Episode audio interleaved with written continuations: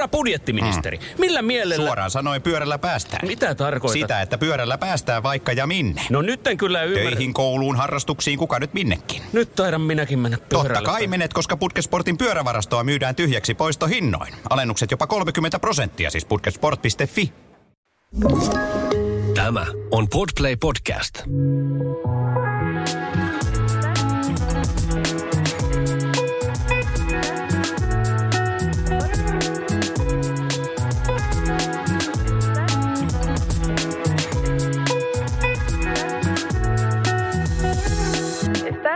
Escuchando a Potticasti. Tervetuloa Pottikästiin. Studiolla on tuttuun tapaan Mikael Antti. ja tuottajamme Savu. Samu. Kyllä se tuli, se tuli selkärangasta. Voidaan itse asiassa jatkaa tästä suoraan. Loistavaa. Joo, jatketaan vaan. Hei, tervetuloa. Tervetuloa Pottikästin pariin. Mä en itse asiassa muista, milloin, milloin meidän viimeisin jakso on tullut ulos, mutta se on ollut jossain tuossa syksyn, syksyn mm. puolella. Ja silloin kanssa infottiin, että näitä jaksoja tulee tulemaan todella paljon epäsäännöllisemmin mm. kuin tota, noin ensimmäiset puolitoista, puolitoista vuotta, tai oikeastaan melkein kaksi vuotta, mitä, mitä tehtiin. Ja, ja tota noin, niin me käytiin syksyllä ja, ja niin kuin keskusteltiin ja infotti siitä, millaiset, millaiset niin kuin, minkä takia oikeastaan. Mä muutin pääkaupunkiseudulle seudulle ja tehtiin semmoinen pieni switcheroo, että, mm. että tota, mä muutin sinne, mistä Mikael on tullut ja, ja tota noin, niin Mikael jäi tänne mun kotikonulle Turkkuseen ja, ja tota noin, niin on ollut aika kiireistä aikaa, aikaa ylipäätään ja, ja niin kuin paljon asioita tapahtunut, mutta on tosi mukava tulla, tulla tänne taas höpöttelee, höpöttelee mikrofoni eteen. Ja mä ajattelinkin, että, että tota noin niin, tästä lähimme pidetään nämä aika sellaisen kasuaaleina life updateina mm. nämä jaksot ylipäätään ja, ja niin kuin, um, ei ole minkäännäköistä selkeää kaavaa, kaavaa siinä, että mitä lähdetään keskustelemaan tai, tai mitä, niin kuin varmaan ymmärrätte ja, ja Mikaelkin muistaa ja tietää, että me ei ole ikinä oikein käsikirjoitettu näitä mm. jaksoja tai sellaista performanssitaidetta. Ja niille kuuntelijoille, jotka haluaa semmoista asiasta puhumista, niin sekin kyllä jatkuu. Se vaan saattaa tulla pienen kiertotien kautta kyllä. se asian löytäminen, mistä haluaa puhua. kyllä, kyllä, kyllä, kyllä. Mutta mut mitä pitemmittä puheitta, niin Mikael, mikä, mikä meininki, mitä, mitä kuuluu äh, Turun pormestarille? Tasaisen hyvää. Paitsi, Semmos... että nyt ei voi sanoa Turun pormestari, koska Turussa on nykyään niin kuin ilmeisesti pormestari. Niin sanotaan vaan, että sanotaan vaikka, että Aurajoen. Aurajoen. Mikä se on se, tota, jos se on kuuluu muukalaislegioonaan, niin miksi se, on, miksi sua kutsutaan? En se on joku... Aurajoen, Aurajoen alien. No niin, anna mennä. No niin, Aurajoen alieni ottaa koppia. Tasaisen hyvää. Ja tota, ää, paljon on ihmiset itse asiassa kysynyt multa, että miten menee niin kuin viime viikkoina. Ja mulla on periaatteessa kaikki ihan hyvin. Mutta musta tuntuu koko ajan siltä, että vähän kuin jotain puuttuisi elämästä. Okei. Okay. Vähän semmoinen niin kuin, että on töitä ja koulua ja sitten niin kuin on vapaa-aikaa välissä, mitä sitten niin kuin käytetään johonkin. Joo. Ja silleen kaikki on tosi hyviä kivasti ja näin, mutta mä luulen, että se ehkä johtuu siitä, että kun ei ole päässyt treenaamaan. Se on totta. Mä en ole käynyt nyt tainyrkkeilytreeneistä tämän vuoden puolella kertaakaan. Joo. Et koska, itse... koska noin niin kuin, äh, tavallaan hommat, jotka mä tiedän, mä oon työn puolesta jutellut paljon niin kuin liikunta- ja hyvinvointialan yrittäjille, äh, liikunta- ja hyvinvointialan alan niin kuin ihmisille ja päättäjille ja, ja niin kuin ahdinko ollut siellä päässä todella kuva, mm. kova kuva. Ja ollaan pyöritelty niin kuin paljon, paljon niin kuin mun naama edessä pyörinyt paljon numeroita siitä, että mitäköhän mitäköhän nämä kuntosalisulut ja, ja muut tämmöiset, miten ne tulee maksaa niin Suomelle tulevaisuudessa, että mm. kuinka paljon, kuinka paljon niin kuin, tämä tulee tekemään hallaa sille, että ihmiset ei, ei nyt tona aikana päässyt liikuntaan ja kuinka paljon lapset, nuoret on esimerkiksi lopettanut harrastuksia, että onhan se ihan, ihan niin kuin jäätävä määrä, mi, miten niin kuin, millä skaalalla tämä tulee vaikuttaa meidän, meidän niin kuin tulevaisuuteen. Mä oon huomannut itsessäkin sen, että, että niin kuin jos mennään ihan yksilötasolle, tasolle niin kuin, ähm, aina ei ole välttämättä hyvä, ja jos puhutaan niin yhteiskunnasta, niin ottaa itseään esimerkiksi. Mutta eihän me yleensä hirveästi olla mitään sääntöjä noudatettu Mm-mm. täällä akvaariossa. Mutta tota, no, niin sellainen omakohtainen esimerkki, että et, et, tota, me ollaan Miksun oltu tosi aktiivisia treenajia. On se sitten ollut kuntosali, on se sitten ollut kävelyä, lenkkeilyä, mitä tahansa extreme höperöintiä tai muuta. Viimeisenä nyt kamppailulajit, niin niin osittain myös tämän muuton takia, mutta myös sen takia, mitä tässä on nyt niin kuin tapahtunut, nämä kuntosulut ja muut niin kuin uusimpana tämän vuoden, vuoden alun juttuina, niin sen jälkeen ei ole saanut itsestään niin kuin sellaista fiilistä takaisin. Että et se on niin kuin taas uudet rutiinit tullut siihen tilalle automaattisesti, mitkä ei ehkä ole tavallaan terveyden kannalta niin hyviä. Mm. Enemmän istun sohvalla, töissä istun koko ajan, enemmän, enemmän istumista ja se huomaa, että se vaikuttaa mielialaan. Se on tosi vaikea rikkoa sellainen niin kuin vanha rutiini sillä uudella. On, on ja mulla ainakin on helppo keksiä tekosyytä, että mä en mene tänään treenaamaan, koska on tämä maailman tilanne. Jep. Ja sit saa nähdä loppuuko se niin sanotusti vielä pitkään aikaan, niin sitä kyllä voi aika pitkään varmaan keksiä tekosyyt, että no en mä nyt voi mennä ja sitä sun tätä.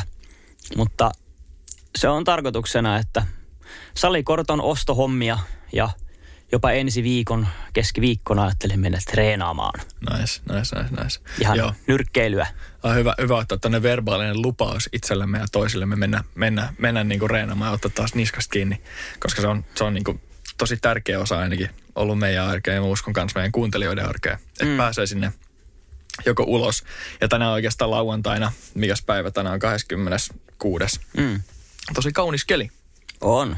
Et kevättä, kevättä rinnassa ja kevättä tulossa. Miten Santti sulla?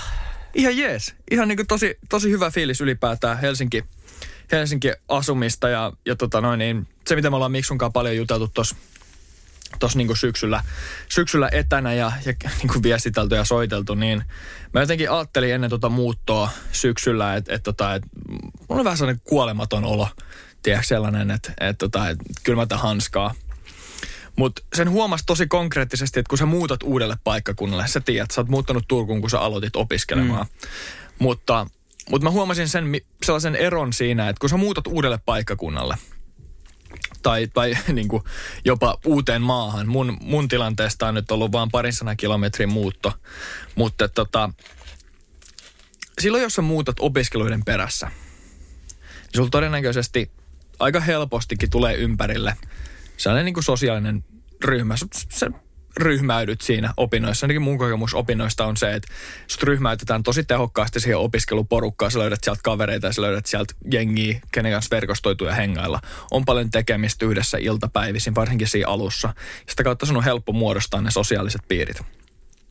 Jos sä muutat uudelle paikkakunnalle niin kuin ihan vain töitten perässä tai muuten vaan, sille, että ei ole mitään, mikä sut oikeastaan sitoo suureen tota noin, niin sellaiseen – äh, samanhenkiseen porukkaan, niin, niin se on tosi rankkaa omalla tavallaan luoda ne sosiaaliset piirit. Mm. Meillä on töissä ihan todella hyvä porukka. Kiitos siitä. Se on ollut, se on ollut ihan sika helpottavaa, niin kuin, niin kuin, että, että töissä on hyvä meininki ja töihin on aina kiva mennä. Niin, niin se on helpottanut siinä. Mutta iltasin, varsinkin syksyllä, tuossa marraskuussa, sen jälkeen kun muutti, niin on ollut aika sellainen olo välillä, että hetkonen, että, että voi perhana, että täällä on oikeasti aika yksi. Ja sen, sen kanssa on joutunut tekemään paljon duunia, että sä saat muodostettu ne niin kuin omat piirit sinne uuteen paikkaan. Sun täytyy selvittää kaikki, kaikki että mistä nyt on kauppa. Mitä, mitä jos, mulla vaik, jos mä leikkaan sormeen veitsellä, mm. miten mä pääsen päivystykseen tai mihin mä meen, millä mä meen. Niin, niin kaikki toiset käytännönkin asiat, niin, niin sitä alkaa tavallaan arvostaa sitä, että, että kuin helppoa se ihan arkinen elämä – oli aikaisemmin siellä tota noin, niin, niin kuin aikaisemmassa paikassa. Mäkin olen Turun seudulla asunut vaikka kuinka kauan, niin mä tiesin tämän mestan, mestan kun omat taskut ja nyt kun on mennyt Helsinkiin, niin kaikki on ollut aika uutta. Ja toi on, tota, toi on hienoa, että sä sanoit tuosta sormeen leikkaamisesta. En ole leikannut sormeen, mutta mut ainakaan on, vielä. Mutta se on ihan totta, koska silloin, jos sä koet jonkinnäköistä yksinäisyyttä, niin se muutenkin haastaa sun elämää aika paljon. Niin sitten vielä se, että sun pitää tavallaan miettiä ja tutkia hyvin semmoisia yleensä helppoja asioita. Just, että missä on lähin poliisiasema, jos mä menen uusiin mun passin. Mm. Tai miten mä varaan sinne ajan. Että okei, nämä onkin vähän erilaiset. Ja mitä mä teen tonne ja mitä mä teen tän. Ja kaikki tämmöiset. Esimerkiksi julkisilla matkustaminen, mitä ilmeisesti sä teet nykyään aika paljon. Joo, mä tykkään vieläkin kävellä aika paljon, mutta mm. mut siis onhan Helsingissä tai siis mä ymmärsin, että sulle ei ole oma auto enää Helsingissä mukana. Ei, eikä mitään järkeä. Niin just toi, Ei et, ole mitään et, järkeä viedä et, golfia sinne. Niin, että välillä mekin kun ollaan Espossa, niin tota, just jos sovitaan, että nähdään Antin kanssa, niin pitää katsoa ne julkiset. Että mistä mennään tonne. Okei, mä en ole ikinä ollut kirkkonummella. Nyt Joo. mä pääsen tonne juna-asemalle. Niin tiedätkö tämmöiset pienet asiat, niin ainakin mulla oli Turussa, se vaikutti paljon siihen niin kuin eräänlaiseen ahdistukseen.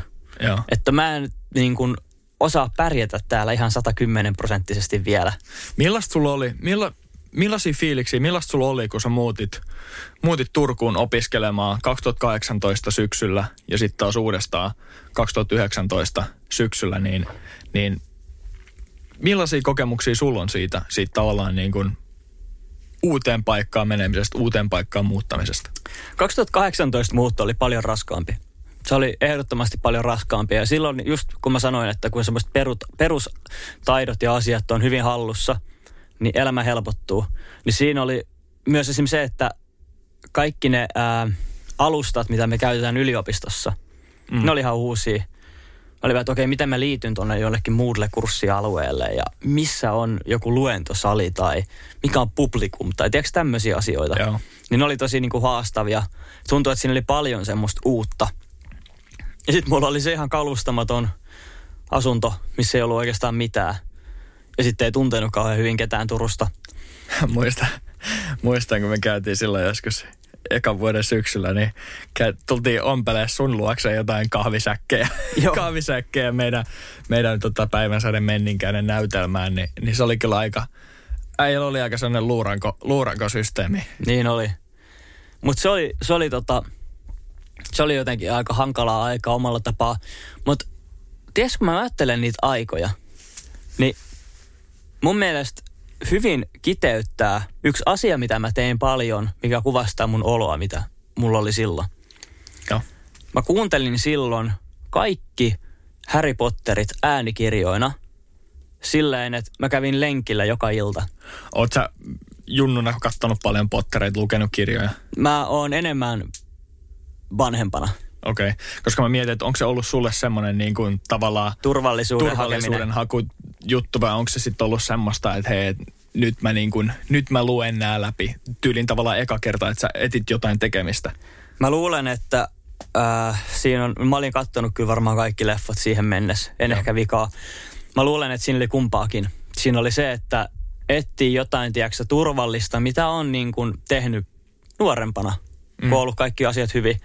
Ja sitten myös se, että mä tein tietoisen valinnan valita Harry Potterit, koska niitä on aika paljon. Joo. Että sitä kuunneltavaa riitti. Niin tiedätkö, mulle ei tullut semmoinen, että okei, mulla on enää neljä tuntia jäljellä ja mitä mä sitten? Kun mä tiesin, että mä voin aina ottaa sieltä uuden kappaleen ja mennä kävelee. Ja mä tein niin kuin koko käytännössä syksyn sitä. Ja tota, se oli, se oli oikeastaan ihan niin kuin mielekästä. Ja aina kun mä mietin sitä Turkuun muuttamista, niin mulla tulee päällimmäisenä mieleen semmoiset myöhäiset syksyillat, vähän sataa, tuuli, sä kuulet ne lehdet humisee, sit sä laitat kuulokkeet päähän ja alat kuuntelee jotain tylypahkajuttuja. niin se niinku kuvastaa sitä oloa. Tiedätkö, Harry, Harry Potterissa on vähän semmoinen maaginen ja vähän semmoinen, Joo. vähän synkkä, mutta sitten kuitenkin semmoinen iloinen. Musta tuntuu niin kuin, että se niin kuin Harry Potterien fiilis tavallaan aika hyvin kuvasti sitä, millainen olo mulla on. Joo. Sä oot uusi siellä velhokoulussa ja etit Totta, kavereita. Ja, totta muuten, Tiedätkö, se oli jotenkin semmoinen, miten mä sain niin kuin jalat maahan. Okei. Okay. Et sitä mä tein itse. Okei, okay, koska mulla on sitten taas vähän, vähän sama. Mä oon kuunnellut niin nyt syksyllä paljon kirjoja, eri, erilaisia niin kirjoja, jopa fiktiokirjoja ja, Joo. ja niin kuin, ää, romaaneja ja, ja sitten kuunnellut paljon podcasteja. Niin tota, oliko sä, oliko sä paljon sun niin kuin, ajatusten kanssa päivisin, tiedäks? Oliko sulla vaan semmoista, että sä et kuunnellut mitään, sä et tehnyt mitään? Vai oliko se sellaista, että sä täytit tavallaan sun aikaa sillä äänikirjalla ja näin poispäin? Mä koitin mahdollisimman paljon täyttää mun aikaa jollain tekemisellä. Okei. Okay. Mä en esimerkiksi ikinä ollut hiljaisessa kodissa, mulla oli aina TV päällä tai Joo. musiikkia soimassa tai jotain. Mun siis pointti tässä on nimenomaan just se, että koska nyt kun mä oon, mä oon asunut tuolla yksin, niin mä oon tehnyt vähän samanlaista äänikirjojen ja, ja podcastien kanssa ja musiikin kanssa. Että mulla on aina joku, tiedäks, korvissa. Joo. Ja se on fine. Se on, se on tosi hyvä. Mä pääsen sillä ainakin niinku just tavallaan pakoon sellaista mm. yksinäistä fiilistä, mikä on, mikä on superhyvä, että on jotain tekemistä. Mutta se on hyvä siihen asti, kun kello lyö kymmenen illalla ja sä, sängyssä vielä kuuntelet jotain ja sä oot että okei nyt mä menen nukkuun ja laitan tämän pois päältä. Joo, se on paha Sitten ne, fiilis. sit ne ajatusmörät tulee, tulee niinku korville siinä kohtaa kaikki. Joo. Mä samaistun kyllä tohon. Mm. Ja sitten on tosi vaikea saada unta, koska ne kaikki asiat tavallaan tulee kerralla sun päähän. Toi on, toi on itse asiassa ihan hyvä pointti. Mutta tota, se on inhottava tunne, kun on niinku sellainen olo, että mä en oikein tiedä, miten mä saisin aikaa kulutettua siihen asti, että mä menen nukkumaan. Aha, Ne on, ne on jotenkin inhottavia fiiliksiä. Ja semmoista mulla ei ole ollut. Okay. Mulla ei ole ollut sen 2018 syksyn jälkeen sellaista oloa. Oikeastaan ollenkaan. Mm. Et siinä mielessä niin kun, henkisesti menee ihan hyvin. Musta vaan tuntuu, että nyt on niin, kuin niin paljon lautasella kaikkea muuta, että se vähän jotenkin silleen tuntuu, että sitä vaan elää sen takia, että valmistaa itselleen tulevaisuutta tällä hetkellä. Joo, joo, jep. Kyllä. Mua muuten naurattaa vähän, kun mä otin näin kauniin puheen Harry Pottereista, niin sekin, että silloin meidän kävelyn vikana päivänä, niin mä kuuntelin se Harry Potter ja salaisuuksien kammion koko äänikirjan sen vikan päivän kävelyn aikana. Se oli ihan huikea. Me ollaan paljon, paljon tota... Mutta niinku- niinku, toikin oli semmoinen, miksi? Miksi mä valitsin sen? Siinä on varmaan joku, tiedätkö, henkinen juttu mulle, mitä mä teen ilman, että mä tiedostan sitä. Mä uskon kanssa, että se oli sellaista turval, turvallisuutta ja, ja semmoista, niin kuin, että et, tiedätkö, sä pystyt viemään ne sun ajatukset pois siitä tavallaan paskasta. Mm. Koska mä muistan sen vikan päivän. Tätä voi niinku, mun mielestä me ollaan käyty tätä ihan sikana läpi, mä en ikinä kyllästy siihen läpi, että me niinku mm. uudelleen eletään se hetki. Mun mielestä se on niinku kuuntelijoillekin siisti kuulla pieniä sellaisia niinku updateja ja juttuja siitä, että mitä se on tapahtunut. Mä muistan, koska siinä meidän videossakaan ei siinä näy kaikkea. Ei, Et ei todellakaan. Mitä me ollaan suunniteltu ensi kesälle, niin me ollaan tavallaan jo ajateltu, että siinä se homma tullaan niin kuin taltioimaan paremmin. Joo. Mutta ei siitä tässä kohtaa sen enempää. Mutta anyways, silloin, silloin tavallaan 2020 syksyllä, syksyllä kun me lähdettiin, lähdettiin sitä kävelemään ja, ja se neljäs, eli, eli tavallaan viimeinen ilta, kun me mentiin mun tädin luokse niin kuin mökille, niin me oltiin aika rikki. Mä muistan, me käveltiin sitä Kustavin tietä, pimeitä tietä, vasenta laitaa, niin kuin noi tota, otsalamput päässä ja, ja muista sä olit ihan rikki. Mä koko ajan koitin vaan pitää huolen siitä, että okei, äijä pysyy pystyssä ja sitten sua pyörrytti ja, ja oksetti siinä kohtaa oli pimeätä ja, ja mulla oli hirveä huoli siitä, että että mm. niin kuin, miten, miten se menee. Ja no me päästiin sinne ja saatiin hyvät pöperöt ja päästiin saunaan ja mulla meinaa tippua varpaat jalasta. Ei nyt ihan kirjaimellisesti, mutta niin kuin kynnet on ainakin silleen, että, että niin kuin, mehän mietittiin silloin, että pitääkö multa tämän reissun jälkeen amputoida toi yksi varvasta, että mikä, mikä sen tilanne on, kun se oli ihan musta se varva. Siis se oli semmoinen, niitä on kahdenlaisia viinirypäleitä, niin se näytti semmoiselta tumman liilalta viinirypäleeltä. Se varvas. Niin kuin väriltä ja muodolta. Jep, just nimenomaan. Ja se ei ollut iso varvas, vaan se oli toi Ei. niin kuin nimetön varvas. Jep. Et se oli aika, aika friikki. Mutta joo, sitten me lähdettiin sunnuntai-aamuna ja oltiin silleen, että ai perhana, että mitäköhän tästä tulee. Ja sitten yksi pysäkki kerrallaan. Okei, okay, että mennään tuohon seuraavalle ja vielä yksi pysäkki. Ja sitten mä muistan siinä jossain, me oltiin kävelty joku ehkä pari-kolme tuntia, niin sulla alkoi sattua polvet ja sait, että okei, nyt niin pistetään Harry Potter korville ja sitten me vaan käveltiin ja tota, sulla soi Harry Potterit korvassa ja mentiin eteenpäin. Oli hyvä, hyvä keli ja käytiin jossain kylämarketissa ostaa, ostaa jotain. Semmoinen ihan niin kuin olisi mennyt takaisin jonnekin 2000-luvun alkuun sellainen kylämarketti. Ja tota noin, niin ostettiin sieltä ihan kuin olisi ollut takaisin jossain 2000-luvulla. Lähdettiin taas kävelemään ja sitten iltapäivällä, kun oltiin niin kuin tehty tavallaan jo se päätös, että okei, nyt niin kuin vedetään tämä loppuun. Me oltiin tavallaan sen henkisen thresholdin tultu yli, niin mun vanhemmat tuli tuomaan, tuomaan tota siihen, kun oltiin jo sen verran lähellä Turkuun, niin ne tuli tuomaan vähän välipalaa ja muista vaan äiti, äiti ja iskä kuittailee aina siitä mulle, että joo, että Mikael, se oli vaan semmoinen, että, että niinku, se, va, se vaan sanoi, että, joo, että nyt ei pysty pysähtyä, että täytyy mennä. Ja mä, menin, mä menin siihen takaluukulle, isken takaluukulle ottaa jotain välipalaa vastaan ja Mikael pyyhältää vaan ohi ja jatkaa matkaa. Että sulla oli, oikein, sulla oli niin, kuin niin semmoinen keskittymismode ja tavallaan fyysisesti huono olo polvien ja kaiken muunkin takia, että ei vaan pystynyt pysähtyä. Että sä olit ihan siinä niin kuin omassa, omassa zonessa ja maailmassa. Niin Harry Potter varmaan siinä kohtaa auttoi aika hyvin. Ja se on kaikista huvittavinta just, että mä oon ollut niin kuin fyysisesti ja henkisesti siinä tilanteessa, että jos mä nyt lopetan kävelemisen, niin mä en enää kävele. Että mulla oli Joo, niin kuin polvet silleen ne oli niin kipeitä, että mä ajattelin, että jos mä nyt annan niiden lukkiutua, niin mä en kävele. Ja sitten samaan aikaan korvissa mulla kuuluu, että Dopi, kotitonttu sai sukan isännältä. Ja mä olin vaan, no niin, jes, Dopi on vapaa tonttu. Ei muuta kuin eteenpäin. se on jotenkin niin semmoinen hämmentävä, hämmentävä jotenkin. Mit, mä en tiedä, mikä siinä oli. Mä jotenkin niin hienoa, koska me ollaan tossa niin erilaisia. Sitten mä vaan chiikailin maisemia. Joo, joo, nice, joo. Ja siis siinä oli joku kahdeksan kilometriä jäljellä. Niin mä vaan sanoin Antillekin, että joo, mun pitää nyt mennä kusemaan. Sitten mä vaan kävelin samalla sitä tien viertä ja kusin. mä en niinku edes silloin pystynyt pysähtyä. Jep. Et se oli kyllä semmoinen. Mutta se on mun mielestä senkin voi jotenkin yhteyttä ehkä semmoiseen elämään, että sit kun on hankalaa, niin pitää vaan kävellä. Mennä bussipysäkki kerrallaan ja sit jos tuntuu siltä, että, että, että nyt mä niinku en enää jaksa, niin sit Ja toi, vaan toi, kävelee. toi on tavallaan vertauskuvallisesti tosi hyvä vinkki, vinkki niin kuin ylipäätään, mitä, mitä mä oon kelannut paljon, koska mä lähtökohtaisesti niin kuin elän aika paljon tulevassa ja menneessä ja, ja niin kuin kannan huolta siitä, että okei, että perhana, että millainenkohan maanantai tulee nyt olemaan tai, et, mm. tai jotain tuommoista, niin kuin, mitäköhän puolen vuoden päästä tulee olemaan, että mitenköhän nämä hommat sujuu, että kehitynkö mä ihan hyvin ja tuleekohan mulla menemään hyvin nämä ja vitsi kun puoli vuotta sitten tapahtui toi ja tein tollaisen päätöksen, että voi perhana että mm. tulipa tehtyä huono päätös, niin vähän jotenkin sama homma, homma just toi vertauskuvallisesti, että, että mennyt on mennyt ja tulevaan sä et niinku, sä et tiedä vielä ja voit vaikuttaa vain sillä, mitä sä teet sillä hetkellä. Et hyvä vinkki, vinkki sinänsä, On. että pysyy siinä tavallaan siinä hetkessä ja tekee siinä hetkessä parhaansa ja, ja niin kuin näin poispäin.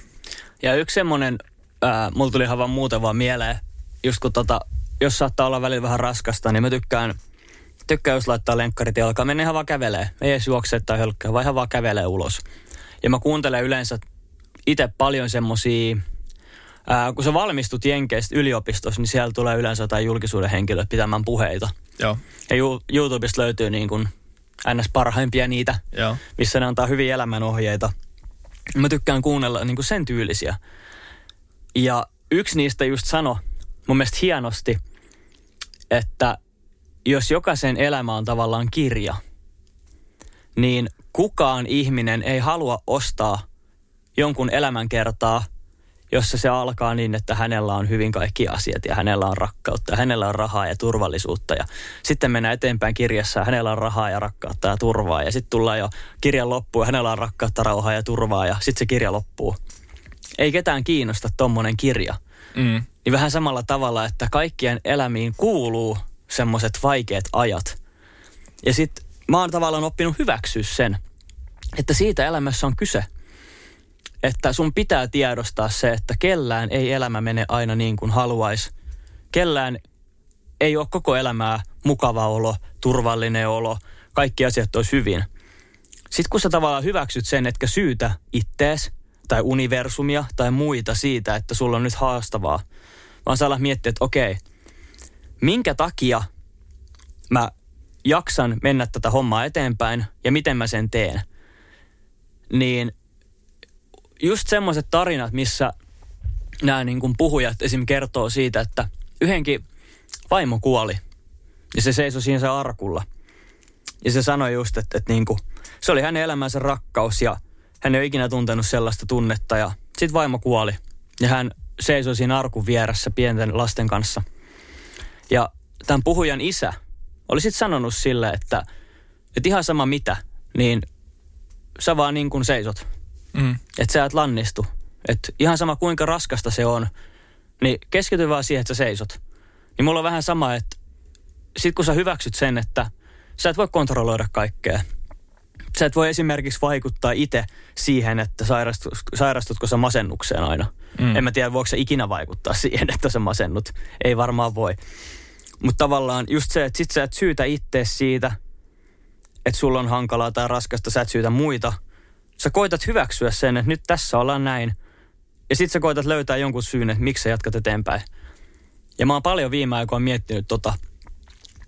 Ja sitten jonkin ajan päästä, se on ehkä vähän semmoista niin kuin, ää, sä vähän manipuloit ehkä omia ajatuksia. Mutta mä oon alkanut miettiä sitä, että okei, jos mun elämään kuuluu se, että mulla on tämmöinen vaihe elämässä, ja mun ainoa niin kuin tehtävä tällä hetkellä on päästä eteenpäin asioissa ja kestää se. Niin ne ongelmat alkaa tuntua todella paljon pienemmiltä. Mm. Sitten ei enää ole semmoinen, että olisiko mä voinut tehdä jonkun asian toisin tai miksi mulle käy näin. Vaan sit sä ajattelet sen silleen, että elämä heitti tämmöisen kapulan rattaisiin ja mun tehtävä on vaan me päästä eteenpäin. Niin se helpottaa sitä asian käsittelyä ainakin mulla todella paljon. Jep. Ja mä oon niinku Tavallaan yhdistänyt niinku sitä so moniin. be it. Niin, ja mä oon yhdistänyt sitä moniin vastoinkäymisiin elämässä. Et se on todella hankala alkaa ajattelemaan niin, mutta mä oon, mä oon siihen pyrkinyt tosi paljon ja se on jotenkin helpottanut mun omaa oloa. Totta. Ehkä vähän myös sillä, että ei ota elämää liian vakavissaan. Toi on, toi on hyvä pointti. Ja mulla tuli ensimmäisenä niin kuin mieleen, että kuinka paljon sä ylipäätään nykyään kuulet ihmisiltä tai, tai niin kuin sellaiset hyvän päivän tutuilta ihmisiltä, niin kuin kuulet tai näet jossain, jossain että et niin kuin, mitä, mitä heidän elämässä tapahtuu oikeasti rehellisesti. Et, et, kuinka sä kuulet esimerkiksi ihmisten vastoinkäymisistä? Todella vähän. Mä väittäisin kanssa, että aika vähän. Ja mä, mä rupesin heti miettimään, kun sä rinnastit tota niin kuin, tavallaan kirjallisuuteen ja siihen ehkä draaman kaareen, että mitä mm. kirjoissa on aina. Kukaan ei lue sellaista, tai niin kuin, ketään ei kiinnosta semmoinen kirja hirveästi, mikä on tasapaksua, Niin. hyvää ja kivaa menoa. Niin, niin tota, se on vähän semmoinen, että okei, no joo, että mä, niin. Et, et, et, se, se ei niinku pidä siinä tarinassa mukanaan ja se ei tunnu todelliselta. Niinpä. Ennen ihmiset on lukenut paljon kirjoja, missä on se draaman kaari. On ne sitten ollut faktaa tai fiktiota ne kirjat, mutta sieltä löytyy sitä niin kuin vaikeutta ja voittoa, hyvää ja pahaa. Mm. Ja nykyään, jos mä mietin esimerkiksi omaa niin kuin elämää, että millaisia tarinoita mä kuulen ihmisiltä ja millaisia tarinoita mä kerron ihmisille, läheisille ja, ja sitten taas millaisia tarinoita mä näen esimerkiksi mediassa, niin on tosi polarisoituja sillä tavalla, että, että joko kaikki menee todella huonosti niin kuin kollektiivisesti koko maailmassa, Mm. tai yleensä mitä, mitä näkee vaikka, vaikka niin somessa tai, tai mediassa, niin näkee niin kuin hyviä, sellaisia niin kuin ylihyviä asioita. Mm. Joku on kirjoittanut 19 laudaatturia ja vetänyt lukion läpi puolessa vuodessa. Mm. Ja, ja tota noin, niin kuin, kuin hienoa, kun joku 18-vuotias vuotias niin kuin on keksinyt jonkun hyvän liikeidean ja nyt se on biljonääri ja pelastaa koko Afrikan nälänhädän ongelma samaan aikaan. Niin tavallaan ne tarinat, mitä sä kulutat ja ne tarinat, mitä sä kerrot itsellesi, niin ne muokkaa aika paljon sitä sun omaa konseptia omasta elämästä ja millaisena sä näet oman elämän. Kyllä. Jos mietit, mietit niin kuin vaikka 20 vuotta taaksepäin, niin silloin luettiin ehkä enemmän sellaisia todenmukaisempia tarinoita, mikä kertoi sulle, sulle niin kuin lähtökohtaisesti molempia puolielämästä. Mm. Ja tällä hetkellä se on polarisoitunut siinä mielessä, että sä näet joko niitä huippuhetkiä, tai että sä näet ihan sitä, sitä niin kuin matalinta tavallaan kärsimystä. Se on ihan totta. Ja siinä tulee helposti sellainen olo, että miksei mulla ole näitä huippuhetkiä. Että tällaista, kun tämän pitäisi koko ajan olla. Mm. Että mulla on tällaista tasapaksua. Tai että et niin kuin, et, et nyt meillä kaikilla menee näin huonosti. Niin se todellisuuden taju häviää aika, aika niin kuin helposti siinä, että mitä elämän pitäisi olla. Ja musta ainakin itsestä tuntuu, että on tavallaan kauhea, kauhea tarve, että se elämä on jotain. Mm. Että et niin kuin, mulla pitäisi olla hirveästi jotain ja mun pitäisi olla jo jossain kohtaa ja mun pitäisi osaa nämä asiat. Että ajattele sitä lähtökohtaisesti sitä kautta, että mitä mulla ei ole ja, ja mitä kaikkea mun pitäisi ja, ja mitä multa puuttuu, eikä silleen, että, että, niin kuin, että mitkä asiat on hyvin. Ja toi on ehkä se, mikä mulla niin kuin useimmiten arkisin vaivaa. Tai niin kuin toi, toi on se syy, minkä takia mä koen semmoista eräänlaista ahdistusta Mm. mun nykyisestä elämäntilanteesta. Et esimerkiksi mun opiskelut on mulle jotenkin äärettömän tärkeä asia. Ja se on niinku se mun ykköstavoite, mitä mä oikeasti haluan. Ja mulla on reilu vuosi jäljellä. Niin mulla on jotenkin, mulla kävi, kävi esim. tämmönen homma, että tota, mä otin työvuoron vastaan. Se oli yövuoro. Mä katsoin kalenterista, että seuraava päivä vapaa, mä voin tehdä tämän yhden yövuoro. Ja sitten ennen sitä vuoroa mä älysin, että mulla on muuten aamulla tentti. Mm, niin.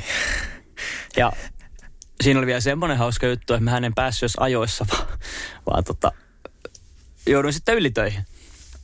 Ja mä olin joskus, olisiko se ollut 15 yli kahdeksan, kun mä olin sängyssä. Joo. Ja Niin kuin aamulla. Joo, ja Joo. kymmeneltä alkoi tentti. Ja mä ajattelin, että no niin, mä nukun ihan hetken ennen tenttiä. Pienet powernapit. Sitten mä herään kahdelta. Ja mä olin, no niin, sinne meni tentti. Ja meillä on kolme mahdollisuutta tehdä tentti. Ja tämä oli ensimmäinen. Eli mulla on vielä kaksi mahdollisuutta tehdä se tentti. Ja käytännössä mulla on ensi vuonna mahdollista tehdä se kolme kertaa. Eli mulla on mennyt yksi tenttikerta kuudesta nyt ohi. Mm. Ja ensimmäinen asia, mitä mä ajattelin, on se, että no niin, se tulee olemaan vaikeampi se tentti ensi kerralla. Mä oon epäonnistunut. Mä en tuu pääsee sit läpi. Mm. Tää on vaan sen takia, että mä nukuin pommiin. Ja mä en olisi ikinä nukkunut pommiin, jos mä en olisi ottanut tätä työvuoroa. Minkä takia mä otin tämän työvuoron? Minkä takia, minkä takia kävi niin, että se työvuoro oli vapaana mulle? Onko tämä joku, tiedätkö merkki? Että mitä jos mä en nyt pääse seuraavalla viidellä tenttikerralla sitä tenttiä läpi? Mun valmistuminen myöhästyy. Niin, että tavallaan mitä jos, mitä jos, mitä Opintolainan hyvitys ei, ei, ei toteudu, jos mä valmistu ajallaan. Mulla kestää paljon pidempään. Mitä jos mun motivaatio opiskeluun laskee tämän takia? Ja mä huomasin, että mulla oli siis, mä olin ihan niin kuin pois tolaltani se iltapäivä. Ja mä niin kuin huomasin omasta käytöksestä, että mä reagoin siihen jotenkin tosi huonosti. Joo. Ja siinä vaiheessa mä älysin, että lenkkarit jalkaa ulos. Et sul- Et on niinku ju- just hyvä, että on joku tollainen asia, millä sä tavallaan resettaat itsesi, Mm. mikä ei ole alkoholi. Ja mä, niin, niinpä. Niin. Ja mä aloin melkein nauraa itselleni puolen tunnin jälkeen, kun mä olin ollut ulkona. Mä olin Turun Sä, linnalla sä pihalla. osaat laittaa sen perspektiiviin sen koko jutun. Mä olin Turun linnalla.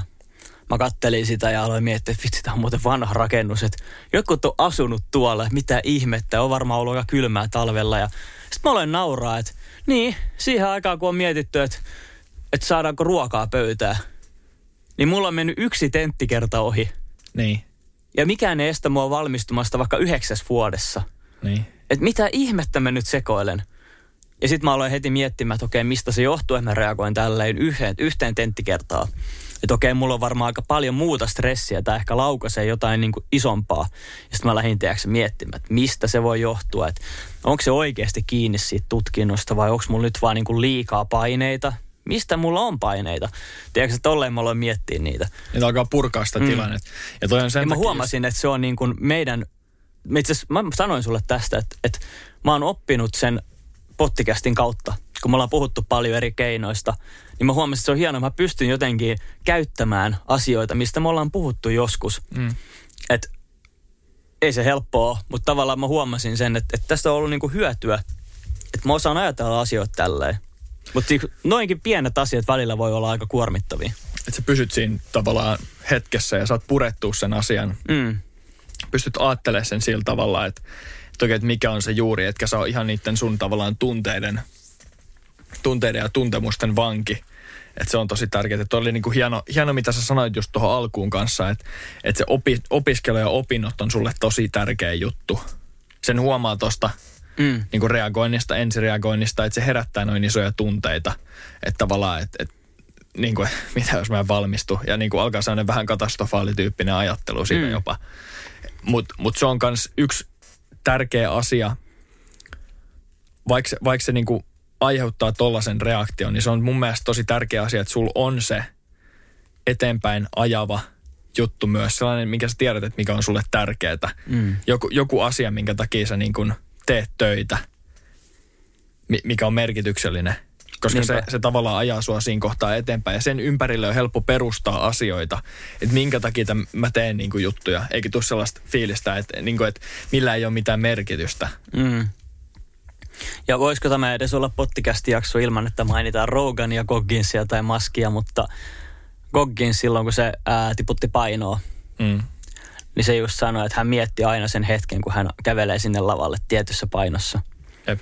Ja se ajatteli, että niinku, se kymmenen sekuntia, se ilo, minkä se saa, niin se tulee olemaan todellakin sen arvone. Niin mä vähän samalla tavalla mietin, että se päivä, kun mä saan maisterin paperit käteen, Mm. että se on siinä. Niin se tulee tuntua niin hyvältä, mitä enemmän sä tiedätkö, kamppailet opintojen aikana motivaation kanssa ja tehtävien parissa. Ja tohon, Mä tohon, aina mietin sitä 10 sekuntia, kun mä saan sen maisterin paperin käteen, niin ai vitsi se fiilis on hyvä. Ja, ja tossa on just se, että, että niinku jos, jos sun elämä olisi semmoista kirjaa, mistä, mitä, minkä sä mainitsit, että kaikki on mm. tasapaksua.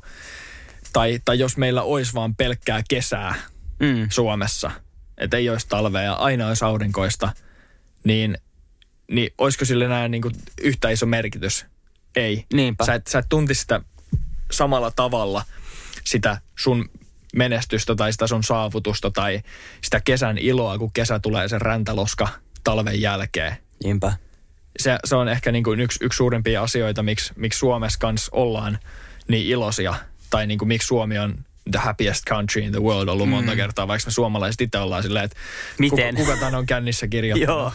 Me ollaan niin aika skeptisiä itsestämme, mutta, mutta se on se, että meillä on aika hyvin, musta tuntuu, että meillä on aika hyvin balanssissa kaiken näköiset erinäkö, eri, erinäiset asiat, minkä kautta me pystytään niin kuin, luomaan perspektiiviä omaan elämään tai mitkä luo perspektiiviä meidän elämään. Mm. Et meillä on paljon hyviä asioita, mutta myös sellaisia asioita, minkä kautta me pystytään huomaamaan se, että mitkä meillä on, mitkä meidän niin kuin, maassa, yhteiskunnassa, perheessä, mikä tahansa se viitekehys on, mitkä asiat meillä on hyvin ja mitkä asiat ei välttämättä ole hyvin. Niinpä. Niin sitä kautta sä pystyt niinku tajumaan, että mikä on sulle itsellesi merkityksellistä. Mulla on esimerkiksi ollut tosi hankala löytää sellaiset merkitykselliset asiat itselleni, koska mä en ole hirveästi ikinä ajatellut niin, niin että, että tavallaan jos mietitään opiskeluja, mä lähdin opiskelemaan aika pitkälti, sitä kautta mä oon varmaan aikaisemminkin niin kuin, kertonut sen tarinan, mutta silleen, että, että mulla kerrottiin, että hei, sä voisit olla hyvä opettaja. Mm. Mä olisin, että okei, että mä voisin olla hyvä, hyvä opettaja ja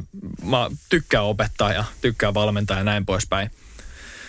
Mutta mut mä en ikinä niinku käynyt sitä tavallaan silleen läpi, että mitä kaikki mahdollisuuksia ja mitkä asiat mua voisi kiinnostaa.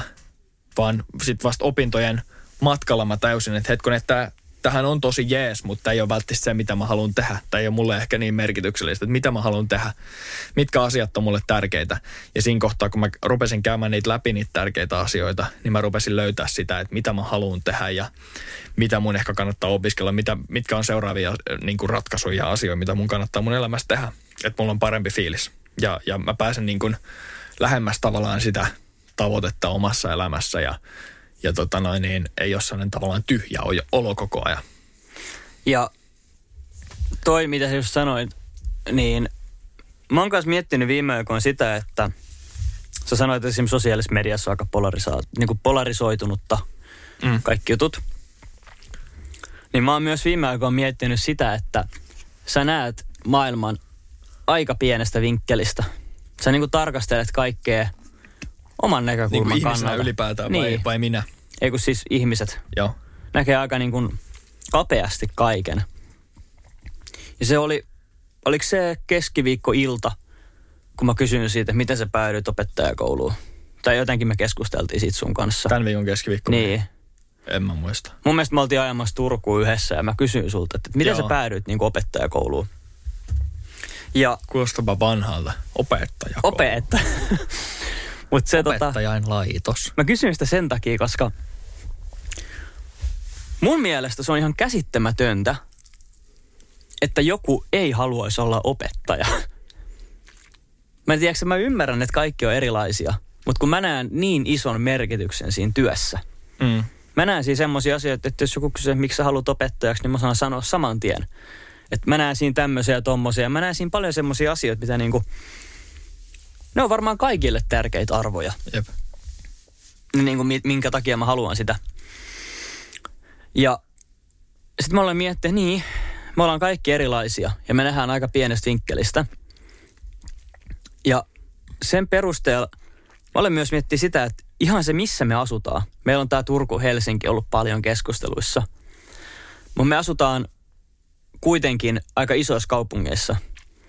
Esimerkiksi se, että kävely viimeinen päivä, meet 60 kilometriä Turusta Kustaviin päin, niin siellä on semmoinen marketti, mikä meille vaikuttaa siltä, että ollaan tullut takaisin 2000-luvulle. Niin. Ja mä en ole aikaisemmin, tämä koko niin kuin ajatusprosessi käynnistyi siis mun keskiviikon kysymyksestä sulle. Mm.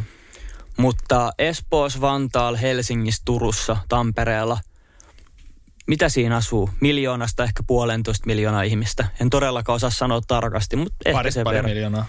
Ja sitten sä mietit, montako ihmistä on Suomessa. Eikö niitä ole kuin 5,5 miljoonaa? Kuuden paikkeilla. Niin. Niin valtaosa suomalaisista ei todellakaan asu siellä, missä me ollaan. Ja se on mun mielestä aika niinku hullu ajatella.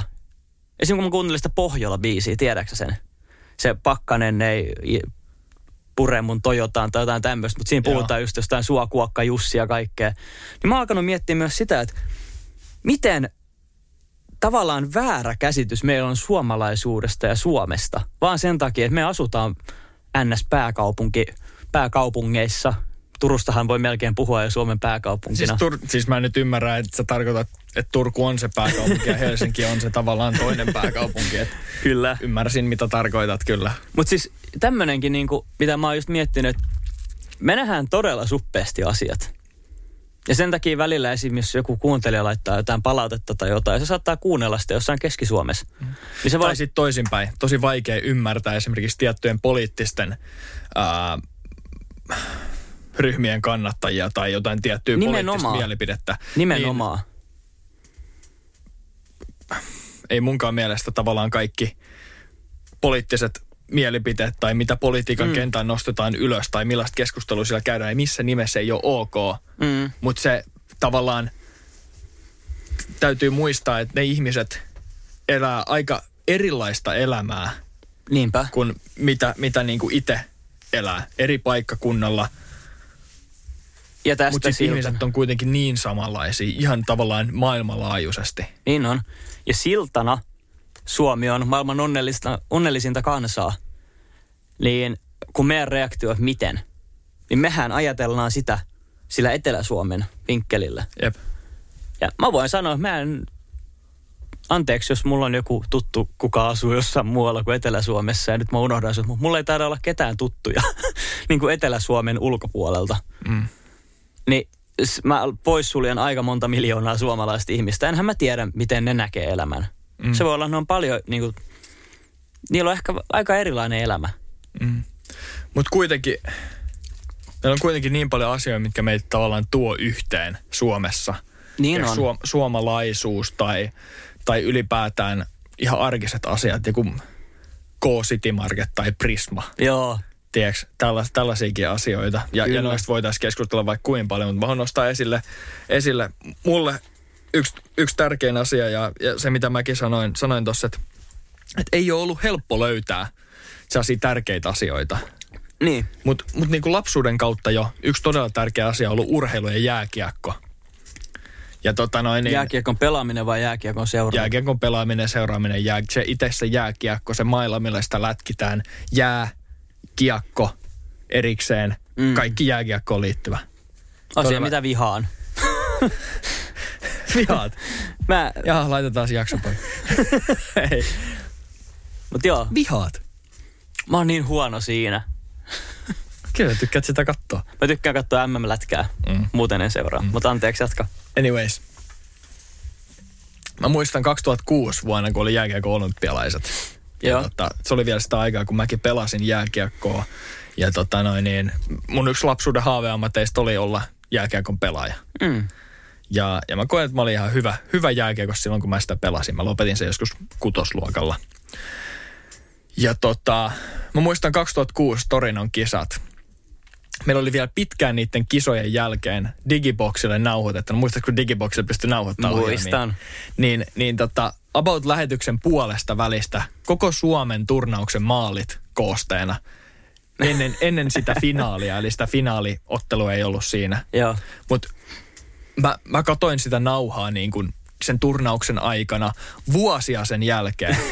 ja se herättää musta niin iso tunne. Vieläkin kun mä näin YouTubesta niitä klippejä, Joo. niin tiedätkö, mulla tulee pieni kyynel, kun mä katson, kun, kun kun tota noin, niin Antero Mertaranta selo, selostaa ja Peltonen syöttää siihen Olli Jokiselle. Olli Jokinen siirtää kiekon maaliin. Tiedätkö, mä muistan ihan täsmälleen, millä äänenpainolla Antero Mertaranta selostaa sitä ja miten Rob Blake sutii ohi kiekosta, kun Saku Koivu laittaa siitä vasemmalta tolpalta kiekon sinne. Ja, ja mulla on hyvä muisti ylipäätään mm. aika monessa asiassa, mutta muistan noin kaikki asiat ihan täsmällisesti. Millainen Teemu Selänteen ilme oli ja Teppo Numminen halaa Teemu että miten sen kypärä nousee siitä päästä pois ja kuristaa sitä. Tiedät, Ihan tuollaisia pieniä asioita. Mm. Mm. Mun pointti oli se, että kun Suomi hävisi Ruotsille silloin 1-0 sen finaali, niin mä hypin mun sängyn rikki.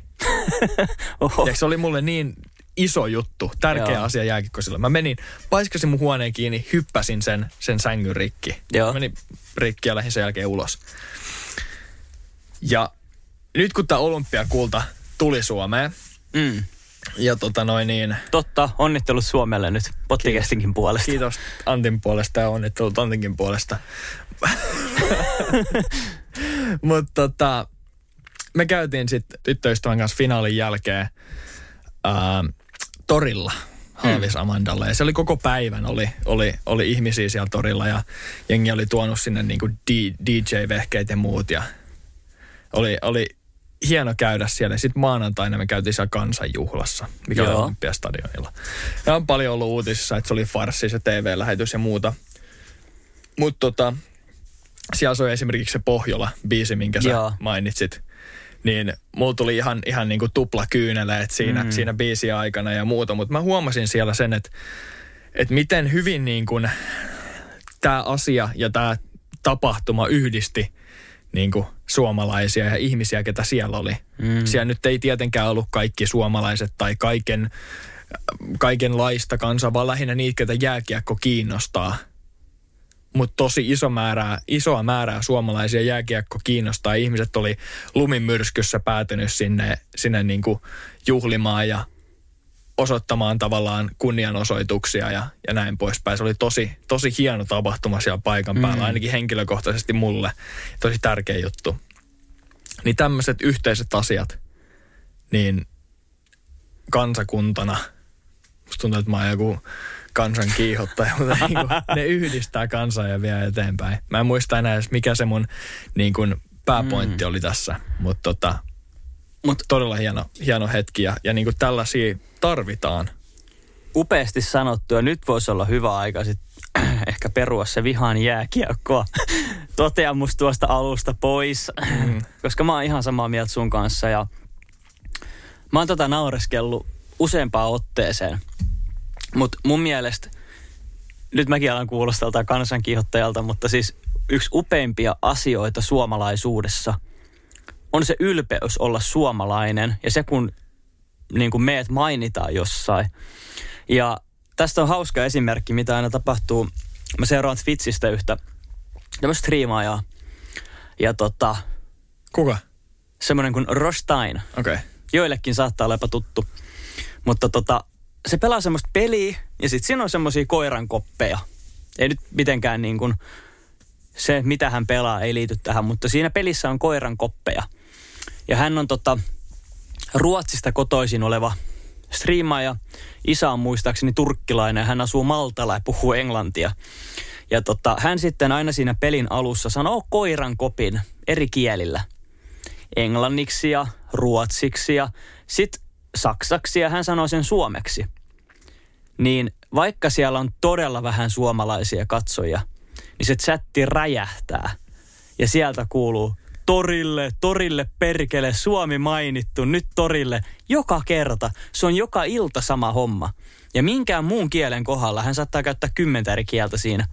Minkään muun kielen kohdalla, chatti, ei mitään reagoi. Tulee sana koiran koppi ja koko chatti räjähtää suomalaisia. Torille, Suomi mainittu, perkele. Jep. Ja se on mun mielestä niin, kuin niin hyvin kuvastaa suomalaisuutta. Jotenkin me ollaan niin semmosia ylpeitä. Piskuinen asema. Oh, Joku, joku, tota, joku dissaa saunaa tai, Joo. tai, tai tota, hävitää Ruotsille jääkiekossa tai, tai jotain muuta tapahtuu kansainvälisesti Suomelle, niin ne huiput ja nousut ja laskut, niin ne eletään aika kollektiivisesti suomalaisina. Niinpä. Ja se on mun mielestä todella, todella tärkeää, että nyt kun on ollut, pidetään väliä muihin ihmisiin ja on haasteita ja ei kellä ole helppoa tällä hetkellä. Niin mun mielestä olisi todella, todella tärkeää, että suomalaiset jotenkin muistais pitää yhtä. Ja ajatella, että me ollaan samassa veneessä kaikki tässä maassa. Mun mielestä se on niin kuin jotenkin todella tärkeät ihmiselle, että se niin kuin, sillä on se yhteisö takana. Jep. Ja mulla tuli tosta mieleen, mieleen heti sellainen tavallaan vähän hammasten kiristely silleen, että nationalismi ja mm. Suomi ja näin poispäin. Mun mielestä on myös tavallaan yksi edellytys sille, että me voidaan olla terveellisesti, terveellä tavalla niin kuin globaaleja. Niinpä. Se, että meidän siinä mielessä, missä ihmisen itsetunto, jos, jos sulla on hyvä itsetunto, sä oot tosi tyytyväinen ittees, niin sä todennäköisesti myös niin kuin, uh, autot muita ihmisiä, oot ystävällinen muille ihmisille ja, ja niin kuin jaat kehuja muille ihmisille. Mm. Oot, oot niin kuin kohtelias ja, ja tarjoat muille ihmisille esimerkiksi ihan vaan ruokaa tai jotain, mm. joku tulee sun luokse käymään, niin sä tarjoat jotain sipsiä satosta, niin jotain tämmöistä. Sä oot itse asiassa ok. Keitäkö kaffetta? Keitetäänkö kahvi? Mutta musta tuntuu, että ihan samalla tavalla, jos sulla on niin kuin Suomena pidetään yhtä. Mm. Meillä on selkeästi, meidän, meidän on helppo olla tavallaan myös kansainvälisesti niin kuin suvaitsevaisia, kansainvälisesti hyvä yhteisö, mm. niin kuin esimerkillinen kansakunta ja me pystytään tavallaan vaikuttaa kansainvälisiin asioihin ja olemaan, olemaan niin kuin hyväksi maailman isoille, isoille asioille niin kuin isossa mittakaavassa. Niinpä, se on aivan totta. Et mun mielestä ne ei niin kuin poissulje toisiaan, että globalismi ja nationalismi, vaan jos, jos me ollaan niin kuin, mä en nyt, mun on pakko sanoa tähän näin, että niin kuin, mä en, mä en ihan hirveän hyvin handlaa no, niin kuin nationalismi- ja globalismitermejä. Et niitä, niitä ei kannata ehkä ottaa ihan, ihan niin kuin täysin semmoisena absoluuttisena faktana mun puheesta. Mm. Se pointti, mikä mulla tässä on, on se, että et niin kuin, jos me ollaan hyvä kansakunta, me ollaan hyvä maa, suomalaiset yhteensä. Me on tietty samanlainen identiteetti ja tietyt asiat siitä, että millaisia me ollaan. Mm. Niin silloin meidän on hyvä, me pystytään olemaan niin kuin hyvä osa tavallaan kansainvälistäkin peliä, kansainvälistä kuvaa. Kyllä, ja se on aivan totta. Mm. Ja siis tämä on mun mielestä semmoinen hyvä niin kuin kiteytys siihen, että miten eri tavalla me nähdään asioita. Mutta jos me pystytään tarkastelemaan asioita myös silleen, että, että miten niin kuin koko muu Suomi näkee jonkun asian. Niin se, mistä koko homma lähti, mitä sanoit, että, että mm. aika erilaista jossain kitteellä ja oh. sitten kehä kolmosen sisäpuolella. On todella. On todella. Muista, mä en ollut, mä en ollut oikeastaan ikinä itse kohdannut sitä elämässäni, kun asuin Espossa. Mutta kun mä muutin Turkuun, niin mulle selvisi, että Suomessa ja ilmeisesti siinä jossain tyylin Pohjanmaalla on niin kuin aika syviä semmosia kinoja alueellisesti. Kinoja? Tiedätkö kiistelyitä? Aa, mä ajattelin niin kuin kino, tiedätkö? Kinos vai? Kino Tapiola, niin elokuvateatteri. Ei, kun kiistelyitä. Ja se oli mulle ihan uusi asia, että onko oikeasti Suomessa vielä nykyään ennakkoluuloja toisiin ihmisiin sen perusteella, mistä ne on? Pääkaupunkiseudulla sitä tehdään ehkä vähän, että kranilaiset on parempia kuin muut. Ja tai ainakin luulee olevansa. Hämärä, hämärä paikka. Vantaa on semmoinen, että sinne ei kukaan halua mennä. Olen siis asunut Vantaalla. Ja aivan kauniaisten... Niin voit sanoa, sanoa nämä molemmat. Kyllä, ja aivan kauniaisten kyljessä. On paljon lapsuuden kavereita kauniaisista ja esimerkiksi tyttöystäväni on sieltä, että ihan kivoja voit, on. Voit sanoa tämän ilman, että... Kyllä, mutta siis se on ollut aina semmoista niin kuin, niin kuin läppää. Mm. Mutta sitten kun mä muutin Turkuun, niin mä aloin miettiä sitä, että no ehkä, ehkä meidän kuuntelijat tietää tästä paremmin, mutta onko Suomessa semmoista niin kuin alueellista vihaa toisia kohtaan tai ennakkoluuloja, että hei, toi on tuolta. On, ennakkoluuloja on ihan, ihan varmasti. Niitä toi on aika ikävää. Niitä on nähnyt itsekin esimerkiksi Intissä tavallaan, että Turku sitä ja tätä ja tietty niin kuin kehä kolmosen pohjoispuolella elävät ihmiset, niin niitähän mielestä kehä kolmosen sisäpuolella elävät ihmiset on ihan vätyksiä. Niin on. Ja, ja toisinpäin. Siis, en tiedä, ja toisinpäin niin. myös, Mikael, toisinpäin myös. Että tota, kyllä sitä on, kyllä sitä on, mutta mä silti näen, että me ollaan aika kuitenkin hyvässä asemassa tavallaan niin kuin terveenä kyllä. yhteiskuntana. Että et, et onhan Turku-Tampere kiistelyä ja, ja tota noin niin – Rovaniemi Tornio tai, tai Kemi, Rovaniemi Kemi, mikä mä oon ymmärtänyt ainakin mm. on aika semmoinen, mutta mut niinku, en mä näe, että ne on mitenkään vakavia, että meillä olisi jotain sisällissotaa missään niin. nimessä.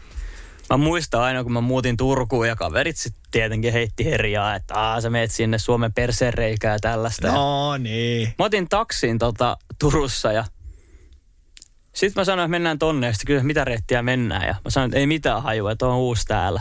Ajaa, mistä sä oot? Ja sitten mä sanoin, että Espoosta. Ja... Siis se taksikuski alkoi avautumaan mulle siitä, että no hyi helvetti, älä nyt sinne palaa. Ja Tiedätkö, se varmaan viisi minuuttia puhuu siitä, miten Turku on parempi kuin mikään pääkaupunkiseutu tai mitään. Ja Ei nyt, ei viisa poikkita, ei saa pilata Turun mainetta. mä olin, tiedätkö, ihan niin kuin huulipyöreän, että Mm. et sä oot kuitenkin nyt niin kuin töissä.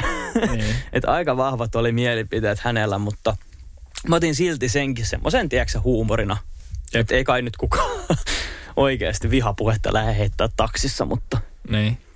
Sitäpä just, ja, ja tavallaan, Mutta tämä on niin muistutus siitä, että hyvää huumoria voidaan heittää ja niin kuin hyvän maan rajoissa, mutta se olisi kyllä todella tärkeää, että just niin kuin löydetään semmoinen yhtenäisyys suomala- suomalaisina ja niin kuin sanoit se jääkiekko, niin mua melkein harmittaa, mä sanon mä vihaan jääkiekko. Onhan se hienoa, kun Suomi voittaa kultaa ja kansa just kokoontuu näin, yhteen. just näin. Se on, on, siinä on kyllä upeeta, Jep. upeeta fiilistä. Jep. Mutta ylipäätään tota, se, mitä kans jäi niin kuin mieleen sieltä, sieltä niin kuin isommassa kuvassa myös, myös ehkä henkilökohtaisesti, jos mennään pois näistä niin kuin Suomi, Suomi-asioista tai yhteiskunnallisista asioista, niin tota, se, mitä Jukka Jalonen sanoi jo, tavalla, tav, tavallaan sanoi siellä, mä tosi paljon arvostan Jukka Jalosta niin valmentajana. Mm. Mä oon aina itse niin kuin kattonut valmentajia tosi paljon ylöspäin. Omia valmentajia, hyvien joukkueiden valmentajia, mitä ne tekee, koska ne tavallaan luo sen hengen joukkueeseen. Niin, siis nimenomaan. Tavallaan myös, myös voidaan vetää ihan mihinlaiseen tavallaan kontekstiin, että sitten opettaja koulussa tai jonkun Niinpä. maan, maanjohtaja esimerkiksi. Niinpä. Mutta mitä Jukka Jalonen sanoi siitä, että millainen filosofia heillä on ollut joukkueessa. Se on aina ollut se filosofia tavallaan motto on ollut, että kun aika on. Mm. Ja e, Jukka Jalosesta nyt, nyt tietysti voiton jälkeen oli railakkaita videoita, mutta hän sanoi, sanoi hyvin sen, että, että tota, kun pelataan, niin pelataan ja ju- juhlitaan, niin juhlitaan. Mm. Ja, ja tota noin, niin tietysti lehdet kirjoitti, että miten humalassa siellä oltiin ja näin poispäin. Ja sen ihmiset huomas, mutta mun mielestä se on ihan ok, ok juhliin, juhliin voiton jälkeen. Se ei nyt ollut pääpointti, vaan se tavallaan se kun aika on juttu Mm. mitä me keskusteltiin aikaisemmin siitä, että miten sä löydät sen merkityksellisen asian ja tuntuu, että täytyisi olla jo jossain muualla kuin missä sä oot Niinpä. tässä hetkessä ja kauhean kiire johonkin seuraavaan asiaan, elää tulevaisuudessa ja miettiä, että mitä nyt, että mi- mikä on se seuraava juttu. Voi vitsi, että noin nyt saa jo, mm. noi osti oman omistusasunnon ja noi sai lapsia ja, ja näin poispäin. Täällä mä asun vuokra-asunnossa ja mulla ei oikein ole mitään säästöjäkään ja, ja, ja mä ostin, ostin tämmöisen sauvasekottimen, mikä maksoi näin paljon ja olikohan tämä nyt tyhmä juttu. Niin tavallaan, Mun viime viikko oliko? oli. Mutta tavallaan se, että kun aika on, on mun mielestä tosi hieno sanonta. Ei tarkoita sitä, että istutaan persleviällä jossain ja mietitään, että kun aika on. Mm. Vaan se, että kun pelataan, niin pelataan. Kun tehdään hommia, niin tehdään hommia ja keskitytään niihin asioihin. Ja ajatellaan, että kun aika on, että sitten kun on aika, niin sitten se kantaa hedelmää. Ja sitten kun on aika, niin sitten, tiedätkö, mä tuun olemaan siinä tilanteessa, missä mä tuun olemaan. Mutta mä en ole siellä tällä hetkellä. Se ei ole tämän hetken juttu. Että kun aika on, Sä saat aika Nyt kauniisti pelataan. avattua ton. niin nyt pelataan, nyt tehdään töitä. Kun aika on, niin juhlitaan. Tuo on kyllä oikeasti aika hieno sanoma ja mä en ole siis itse miettinyt sitä yhtään sen syvällisemmin. Ja tuo voi myös tulkita just, just niin kuin mitä sä sanoitkin. Että silloin kun on aika tehdä jotain, niin sitten tehdään sitä. Mm. Tai sitten, että me saavutetaan sitten se tavoite, kun aika on sille. Mm. Se on tai moni... se asia niin kuin Niin. tapahtuu, kun sen aika on. Niinpä. Aika hienosti sanottu. se on ehkä myös sellainen vähän deterministinen tapa ajatella, että, että okei, tai, tai niin kuin kohtalotapa ajatella, että okei, että Mm. mm. kun aika on, niin mulla tulee tapahtumaan niin tai näin poispäin. Mutta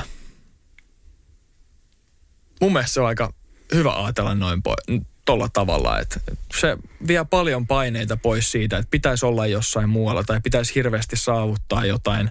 Ja on helppo tavallaan siinä hetkessä tehdä niitä asioita, mitä, mitä sun pitää tehdä. On ne sitten töitä, on ne opiskeluja, ilman että sun tarvii miettiä, että okei, että missäköhän tilanteessa maailma on vuoden päästä, että onkohan täällä mun tutkinnolla mitään hyötyä, että saankohan mä töitä ja mitä, mitä, mistä mä kirjoitan mun gradun nyt, kun mä opiskelen toista vuosikurssia tai mm. mihin mä hain opiskelemaan lukion jälkeen nyt, kun mä oon ysiluokalla tai mitä, mihin lukioon mä haen nyt, kun mä oon ysiluokalla tai, tai näin poispäin. Kun aika on, niin se tulee, tulee olemaan.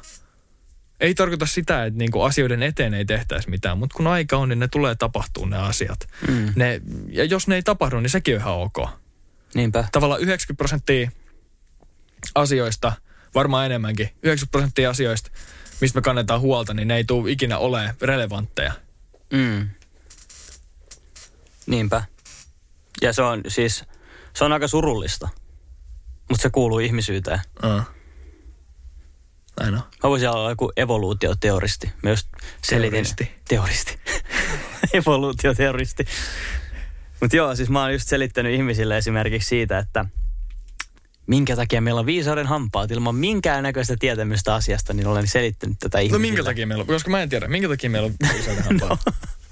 mä nimittäin kohta palaan siihen huolen Onko mä viisaampi, kun mulla on viisauden hampaat ja sulla ei, koska sä olit pari viikkoa sitten kananmunaposkena? Niin olin. Hei, niin, se mulle, niin kyllä, multa poistettiin kolme ja puoli viikkoa sitten. Kaikki neljä viisauden hammasta kerralla ja sanotaan näin, että oli operaatio. Mutta hienosti tsemppasin sen läpi ja ei siinä mitään. Päivä meni ihan hyvin ja viikon vedin kylmää keittoa sosetta ja naama oli ilmapallona ja tällaista. Kyllä se, se oli aika raskasta, mutta siitä päästiin ohi. Mm. Se syy, minkä takia, ja siis huom, en oikeasti tiedä, olen vain päätellyt näin. Ennen vanhaa ei harjattu hampaita tai pidetty hirveästi huolta hampaista. Ja silloinhan ne mätänee ja tippuu pois. Ja milloin viisauden hampaat tulee? Päälle kaksikymppisenä. Niin mä veikkaan, että eka ollut ne maitohampaat, ne menee huonoon kuntoon, tippuu pois. Sitten on rautahampaat, menee Niin huonoon kuntoon. Maitokausi. Mm, tippuu pois, mutta sulle ei mahu enää kolmansia hampaita. Niin sit meillä on viisauden hampaat, jotka tulee sit, kun sun rautahampaat on märäntynyt ja tippunut pois, niin sulla on tuolla vielä jotain, millä sä voit sit syödä sitä omenaa tai pureskella jotain näkkäriä. Mm. Et tavallaan siinä on se syy, minkä takia meillä tulee vielä yhdet hampaat, koska me ei olla pidetty meidän hampaista hyvää huolta. Nykyäänhän meillä on tarkoituksena pitää kaikki meidän rautahampaat hyvässä kunnossa läpi elämän. Niin nehän on ihan turhat ne viisauden hampaat ja ne vie tilaa sieltä ja harvoilla ne mahtuu sinne. Koska ne on tarkoitettu siihen, että ne tulee sitten, kun sulla on rautahampaat jo mädäntynyt pois. Eli tämä nyt tää ei ole faktaa, vaan tämä on päätelmää. Näin mä oon ajatellut asiaa, koska mä en keksi mitään muuta syytä, okay. minkä takia meillä tulisi viisauden hampaa. Mutta eikö kuulosta ihan loogiselta? Kuulostaa ihan loogiselta. No, aina sun tarinoista pakko vähän heittää suolaa päälle ja miettiä, että Mietitään. varmaan munkin, munkin tarinoista, jos meillä on joko evoluutioteoreetikkoja tai, tai hammaslääkäreitä. Hammaslääkärit varmaan vois tietää, miksi, miksi meillä on. niin Todennäköisesti Vois kuvitella tietää. niin. Se on hyvin, varmaan hyvin oleellinen osa niiden työtä. No niinpä. Eh, eihän ne nyt ihan pimeänä voi vetää niitä pois, jos ei ne tiedä, miksi ne siellä on. Jep, Täällä on joku tämmöinen hammas, otetaan pois äkkiä. jep. Mutta tota, Ei, mutta siis tämä mun niinku pointti oli vaan se, että tavallaan mä luulen, että meillä se niinku kaikesta mahdollisesta stressaaminen ja huolen kantaminen on osana meitä evoluution kautta. Että Joo. sen takia me ollaan selvitty, että me ollaan osattu stressata kaikista maailman mahdollisista eri uhkatilanteista. Eikä olla oltu semmoisia laiskiaisia puun oksalla, vedetty banaania poskea, vaan chillattu ja mietitty, että no, kun aika on, niin kyllä se leijona tänne tulee. Jep, jep. Mutta niin kuin monet muut asiat, niin, niin tota, sellaiset asiat ei niin kuin tämän, tämän ajan maailmassa ole enää tarpeellisia. Niin kuin ne viisauden hampaatkin. Niin. niin turha huolen Kyllä. kantaminen. Et ei meidän tarvitse kantaa enää huolta, että tuleeko mammutti tappaa meidät vai mitä, Niin. mitä jos me ei saada tulta tai Niinpä. ruokaa pysty. Et kyllä semmoiset, semmoiset hommat aina löytyy, löytyy ainakin meidän maasta, mutta tota, Ja mä itse asiassa huomaan itsessäni semmoisen primitiivisen ajattelutavan, että jos mulla on jääkaappi tyhjä, niin mä oon ihan stressissä. Mitäs mulla tulee nälkä yöllä? Ja mulla ei ole ruokaa kotona. Niin. Tiedätkö joo, sä voit voltata tai kävellä lähimpään kaksi neljä kauppaa ostaa sitä. Mutta mä oon ihan, että mitä, mitä nyt, kun mulla on jääkaappi tyhjä ja m- mulla voi tulla nälkä. Jep. Et paljon asioita meidän tarvii nykyään niinku ajatella, rationalisoida myös itsellemme. Kyllä. Koska monet tämmöiset niinku ärsyttävätkin ajatusmallit ei ole tarpeellisia enää. Näinpä. Mutta musta tuntuu, että tästä me voidaan mennä hyvin niin kuin aasinsillalla tämän ensimmäisen segmentin kautta ehkä sellaiseen kevyempään pottikästiin. Niin pidetäänkö, pidetäänkö vaikka semmoinen pieni pissatauko ja jatketaan? Pidetään pieni pissatauko.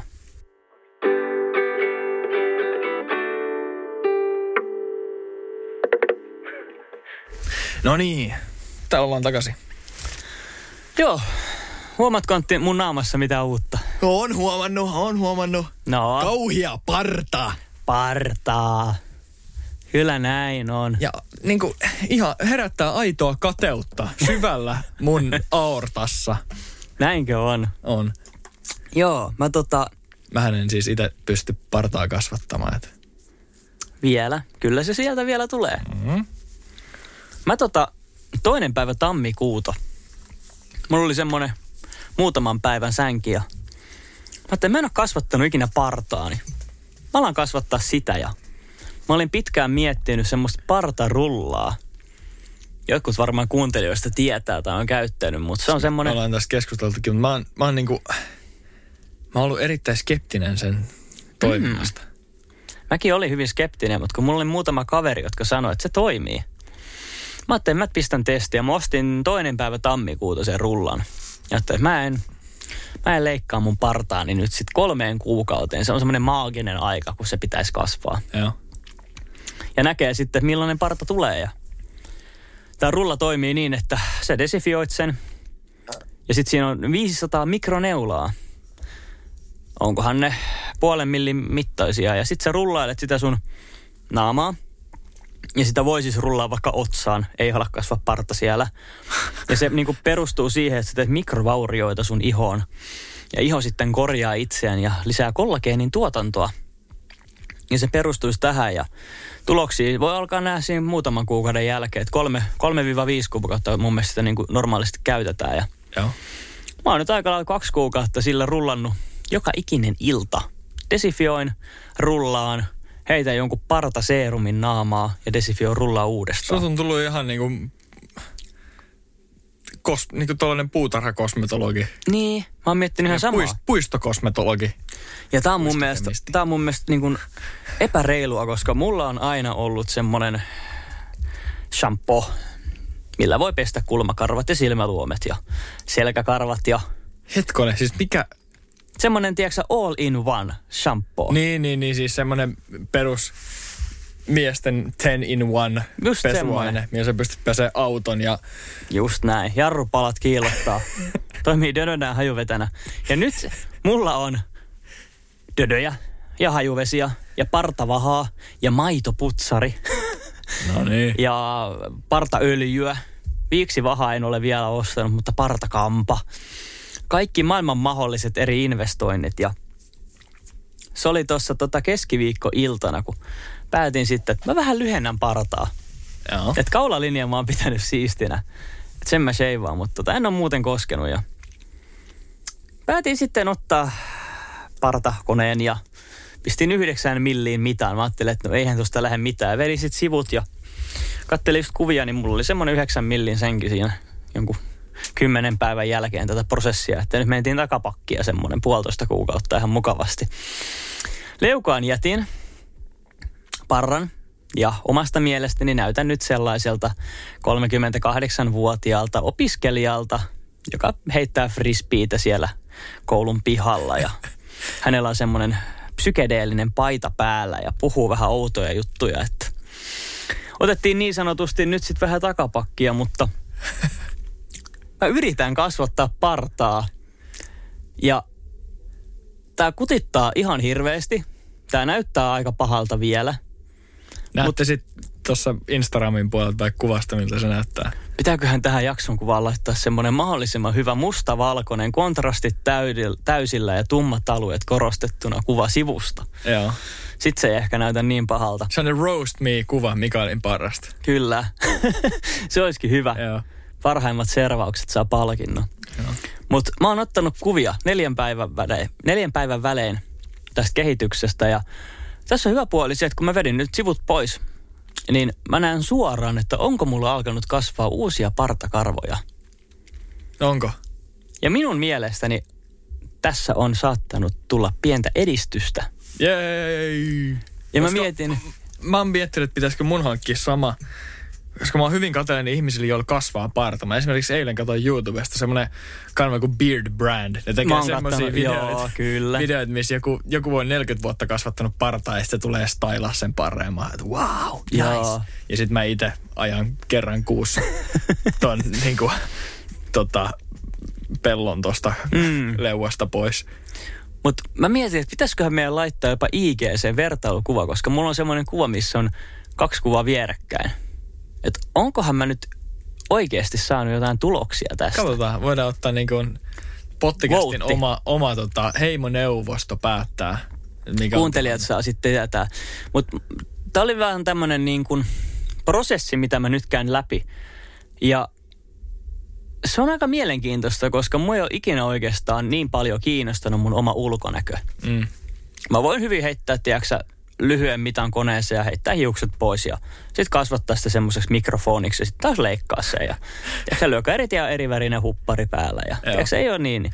Heti kun mä aloin kasvattaa partaa, niin musta tuli todella, miten se sanotaan, tietoinen omasta ulkonäöstäni. Joo.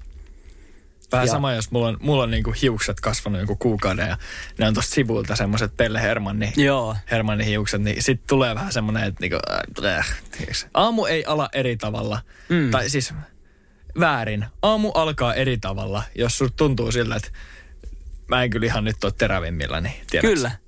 Ja varsinkin parran kasvatuksen kanssa tämä on niin kuin aika oleellinen ongelma, koska se saattaa sojottaa minne sattuu. Ja Jep. siellä on vähän semmoista bold spottia. Ja Mutta toi on muuten hauska toi, koska sä mainitsit, että, että, että, että nyt ei ole enää käytössä, tai ilmeisesti ei ole enää käytössä, käytössä sitä 13 in 1 shampoo, ei ole enää. tiskiainetta, Ei ole enää. koska mä olin nyt sitten torstai- ja perjantai välisen yön, niin kun sun luona yötä ja, ja tota noin, niin ää, mä heräsin siinä lauantai-aamuna, aamuna niin kun tein töitä sun luota ja menin lauantai aamu, ei siis lauantai, Niin, perja- perjantai aamu, menin suihkuun ja mä, mulla on vahvat lasit, vahvat silmälasit, et, tota, plus seitsemän ja puoli niin kuin vahvuudeltaan. Mm. Laitoin lasit siihen pesukoneen päälle, menin suihkuun ja sitten mä ajattelin, että ai niin perhana toi shampoo, että mä otan tosta mun omasta niin kuin kempparin pussista, mm. beautyboxista. Otan sen shampoo ja mä että voi perhana, että mun matkashampoo on unohtanut. Mä että no miksi sulla on kuitenkin tää se, se 87 in one, tiedätkö, niin Cardani-akselin puhdistaja ja shampoo-systeemi. Mä saan sillä, sillä pestyä mun hiukset. Mä olin, että no, et niinku, mä en nyt löydä tästä mitään semmoista purkkia, mikä voisi olla. Ja sitten mä kävin ne kaikki läpi, niin siellä teidän suihkussa oli kyllä niinku, jos jonkinmoista purnukkaa ja värisysteemiä ja hiusten kiillottajaa ja niinku ihan kaiken näköistä systeemiä. Mä en löytänyt siellä, millä, millä mä uskaltaisin pestä mun hiukset. Voi kuule. Mä katsoin sitä yhtä shampoota ja mä olin, että okei, okay, tää voisi olla. Ja se oli ihan oranssia. Mä olisin, että ei, en, mä en halua niinku, mä en ota sitä riskiä, että mä oon nyt työpalavereissa ihan niinku Mr. Trumpina Niin. oranssit, oranssien hiuksien kanssa. Mutta se on kyllä aika moista, kun siellä taitaa olla Kevin Murphyltä. Mitäköhän mä uskaltaisin sanoa? Kuusi shampoota ja kuusi hoitoainetta ehkä. Kaikki hyvin on... arvioiva katse sun Joo, mä- parempaan puoliskoon. Mä koitan katsoa täältä ohjeistusta, että onko, onko määrät oikein. Mutta siellä on siis eri värisiä puteleita. Ja se on todella vaikeaa koittaa löytää sieltä semmoinen, kun oma, oma shampoo on loppunut. Ja sit sä oot, okei, okay, tää on niin kuin tuuheille hiuksille. Tiedätkö, Ja mulla on, hi- mulla on hiuskarvoja päässä seitsemän. niin. Ja mä oon, ja ne on okei. kaikki ne purnukat on vielä ihan saman näköisiä. Ne on Niin semmoisia on. hyvin ammattimaisia. Mä väittäisin, niin kuin heittäisin hatusta nyt vanhana hiusteknikkona heittäisin, että jokainen niistä 300 millilitran pulloista maksaa joku 944 euroa Vähintään. per kappale. Vähintään. Ja ne näyttää just siltä. Ja sitten niissä on jotain pientä bränttiä. Mä koitan ilman se siristellä siellä, että Niin okei. sulle se on laseja siellä. Niin, oikein ne siristelee, että okei, tää nyt tää, tää neljäs liila pullo, joka on kolme, kolme tota napsua sävyä eri värinen kuin toi toinen liila pullo. Et mitäköhän tässä lukee? Onko tämä shampoo vai, vai onko tämä joku, tiedätkö, ihan, ihan joku muu hoitava seerumi? Ja siis siellä on semmosia, mistä mä en niin kuin tiedä, että mitä ne on. Että onko ne shampoota vai hoitoainetta, vaikka mä näen lukea. Niin mä en tiedä, että onko ne, funktio onko on? ne jotain hiusöljyjä tai hiusmaskeja tai lämpökäsittelyitä tai kuivashampoota vai hiuskiilettä. Mä en niinku tiedä, mitä ne on. Mm. Mutta sitten mä aina otan sieltä riskiä. Tiedätkö, se olisi varmaan aika hyvä niinku, sekoittaa kaikkia vähän. Joo. Mutta se on siis kaikista pahin, kun siellä on just tuuheille hiuksille, blondatuille hiuksille, kiharatuille hiuksille. Pakko antaa hieman gloriaa tuonne niin parempien puoliskojen suuntaan näistä hi- hius- ja kauneusrutiineista, koska Kyllä. me niin kuin mulla ja, ja varmaan sullakin on ollut semmoinen, että suihkusta selviin kolmes minuutissa. Kyllä. Eikä haittaa, onko lämmintä vai kylmää. No siinä me ollaan erilaisia. Mä tykkään ottaa mun kuumat suihkuni, mutta... Okei. Okay. Mutta Mä oon niinku- vieläkin ihan kylmä mister. On kyllä vähän muuttunut niin kuin viime vuoden systeemeistä. Mä oon, mä oon monta kertaa käyty kylmiä suihkuja läpi. Kyllä. Mutta siis toi on aivan totta, että siis respektit niille, jotka oikeasti jaksaa pitää huoleen. Koska se ei ole kauhean helppoa hommaa. Kyllä se mulle on. Peset hiukset kerran päivässä, se on hänessä. Mutta se on hauska nykyään. Mä oon niin oppinut jo ihonhoidosta, mä pystyisin kohta alkaa pitää tämmöistä omaa ihonhoitorutiinikonsultaatiota. Joo, ei saa olla mitään, mikä se on, joku Laurean sulfatea. sulf- jotain semmoista. Se on myrkkyä. Katsokaa omia tuotteitanne. Jos ensimmäisenä tai toisena Laurean sulfate, niin heittäkää pois. Näin, näin mullekin, mullekin tota, konsultoivasti neuvottiin, voisiko näin, näin kutsua. Mutta, Kyllä. Mutta, Mutta se on niinku kyllä huvittavaa, miten tota, miten on alkanut niinku oma tämä ehostaminen mennä tällaiseen niinku välineurheiluun. Ja siis mä itse asiassa mietin tätä kaupassa, että minkä takia on erikseen partavaha ja viiksivaha. no, Kaksi erillistä tuotetta. Jaa. Onko se rahastusta? Miksi sun parta ja viikset tarvii erilaisen vahan? Tai mitä ero on viiksikammalla ja partakammalla? Nyt kysyt väärältä henkilöltä. Mä veikkaisin, että Ja sitten on tämä hurahtaja Mikael, joka istuu 40 tuntia YouTuben ääressä, katsoo partavideoita, ostaa 700 euron partakihartimen ja sitten joskus on siellä, että oho, oli väärä terä, nyt lähti muuten kaikki pois. Mm. Mutta tämä on niinku, tämä mun mielestä hyvin kuvastaa tätä mun hurahtamista. Mä ostin myös papumyllyn, kahvipapumyllyn ja uuden kahvinkeittimen. Meni semmoinen 210 euroa. Joo. En tiedä, huomaanko eroa vieläkään. Sulla on kahvirutiinia, joo, että tää, täällä niinku nämä pavut murskataan ja, ja äh, hiotaan. Mikä se on se oikea sana suomeksi? Mä en tiedä. Pavut grindataan. jauhetaan, jauhetaan. jauhetaan. Joo, pavut jauhetaan ja kahvikoneessa on joku, joku Blooming erillinen toiminto, joka hitaasti keittää sitä kahvia, jonka takia siitä tulee parempaa. Ja mä sain jotenkin huonompaa kahvia, kun ne jauhetut pavut oli seisonut jo Yön yli. seitsemän tuntia yön yli siinä, niin Ai, ai, ai, ai. oli kyllä hyh kun oli tunkkasen makusta kahvia. Mutta se on hassua tää hurahtaja luonne. Kun Me ollaan molemmat kyllä sellaisia hurahtajia. Mä oon kattonut nyt, siis muistatko kun tuli semmoinen peli kuin SimCity? Se, se oli rakentaa sellaisen niin kuin kaupungin. Ja sitten sen jälkeen tuli City Skylines, semmoinen niin kuin kaupungin rakennuspeli. Ehkä etäisesti Joo. muistan. Eikö se ole oon- vanha peli se SimCity? On joo joo. Mä oon nyt katsonut nyt City Skylines-videoita ja nyt mä oon ihan silleen, että, joo, että musta tulee kaupunkisuunnittelija. Mm. Joo. Et tuleva kaupunkisuunnittelija tässä. Terve. Mä oon kattonut muutama SimCity, ei kun City Skylines-video, missä joku rakentaa jotain hienoja kaupunkeja ja tommosia, niin nyt mä oon herra kaupunkirakentajana. Onks me ollaan kyllä molemmat semmosia hurahtajia. Onko muuten varsinais-Suomessa ollut semmoista kauppaa kuin Sin City? Ei. Koska mä muistan hämärästi, että Sellossa, kauppakeskuksessa Espoossa, olisi ollut semmoinen aikuisille tarkoitettu Sin City-kauppa. No mä ajattelin, että se ei ole kyllä varmaan mikään niinku, mikään tota, Se on ollut Sellossa, niin mä en tiedä. Prisman tyyppinen, se ei ainakaan varmasti. Mä en, mä en tiedä, miten niin kuin herrakauppa on kyseessä, kun se on kuitenkin ollut kauppakeskuksessa niin kuin avointa riistaa, mutta tuli vaan mieleen tuosta SimCitystä. Ehkä Ei mennä sinne. Ei mennä sinne. ei mennä sinne. Mutta joo, mä otettiin tähän tämmöiset pienet loppusanat, loppusanat, loppukevennys niin sanotusti. Ja, ja tota, muka, täytyy sanoa niin kuin tiivistykseen, että on mukava olla taas akvaariossa. On. Kyllä on mukavaa. Ja nämä jaksot tästä lähtien tulee olemaan enemmän tällaisia niin kuin life updateja, mitä mä alussa sanoin. Että tota, me Mikaelin kanssa niin, niin harvoin muutenkin ollaan, ollaan ihan eri tavalla niin kuin, tavallaan hengaillaan täällä Turun päässä. Niin tänne on mukava tulla ja pyörittää vähän, vähän tota, hyrrää ja höpistä mikkiä. Ja laittakaa rakkaat kuuntelijat jotain palautetta, kun sitä on niin kauhean kiva aina vähän lukea sitten, että mitä mieltä olette ollut jaksosta ja omia ajatuksia, varsinkin niistä viisauden hampaista. Mm. Onko ollut aivan haku teille nyt tämän kanssa? Mm, nyt joku viisauden hammas tietäjä ja sitten roustatkaa toi Mikaelin parta. Joo. Se on oikeasti niin kuin, Saa laittaa, en pahasta. mun, mielestä, mun, mielestä se on, mun mielestä se on hyvä, mutta nyt ulkonäkö keskeistyneelle ihmiselle, niin täytyy vähän palauttaa maan pinnalle. Kyllä, juuri näin. Katsotaan, jos mä laitan siitä rullaprogressiostakin jonkinnäköisen kuvan, niin voitte sitten päättää, että onko nyt Mikael mennyt jonnekin pyramidihuijaukseen. Joo, mutta kiitos, kiitos kun olet ollut linjoilla, oli mukava olla taas ja, ja tota noin, niin, ää, nämä on oikein hyviä jaksoja, jos lähdet vaikka urheilemaan tai siivoat tai heität, heität tota, tota kokkaat jotain kivaa, Hmm. kivaa vaikka karrityyppistä ruokaa siinä, niin, niin, tota noin, niin heitä pottikästi korville ja tsiikaa vähän, mitä pojat on miettinyt. Kyllä. Me kuullaan taas ensi jakson parissa. Mulla ei ole tähän väliin oikein muuta kuin, että paljon tsemppiä kaikille, kaikille tota, alkavaan kevääseen ja, ja tota noin, niin yhdessä eteenpäin. Pottikästi boys. Auto tota talto. Toikin tuli vielä niin Niin tuli aika hyvin. Toi tuli vielä selkänäköisesti.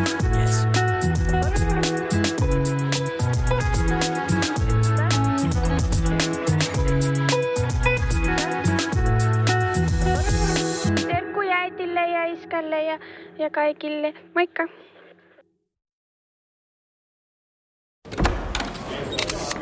Herra budjettiministeri, millä mielellä... Suoraan sanoen pyörällä päästään. Mitä tarkoitat? Sitä, että pyörällä päästään vaikka ja minne. No nyt en kyllä ymmärrä. Töihin, kouluun, harrastuksiin, kuka nyt minnekin. Nyt taidan minäkin mennä pyörällä. Totta kai menet, koska Putkesportin pyörävarastoa myydään tyhjäksi poistohinnoin. Alennukset jopa 30 prosenttia, siis putkesport.fi.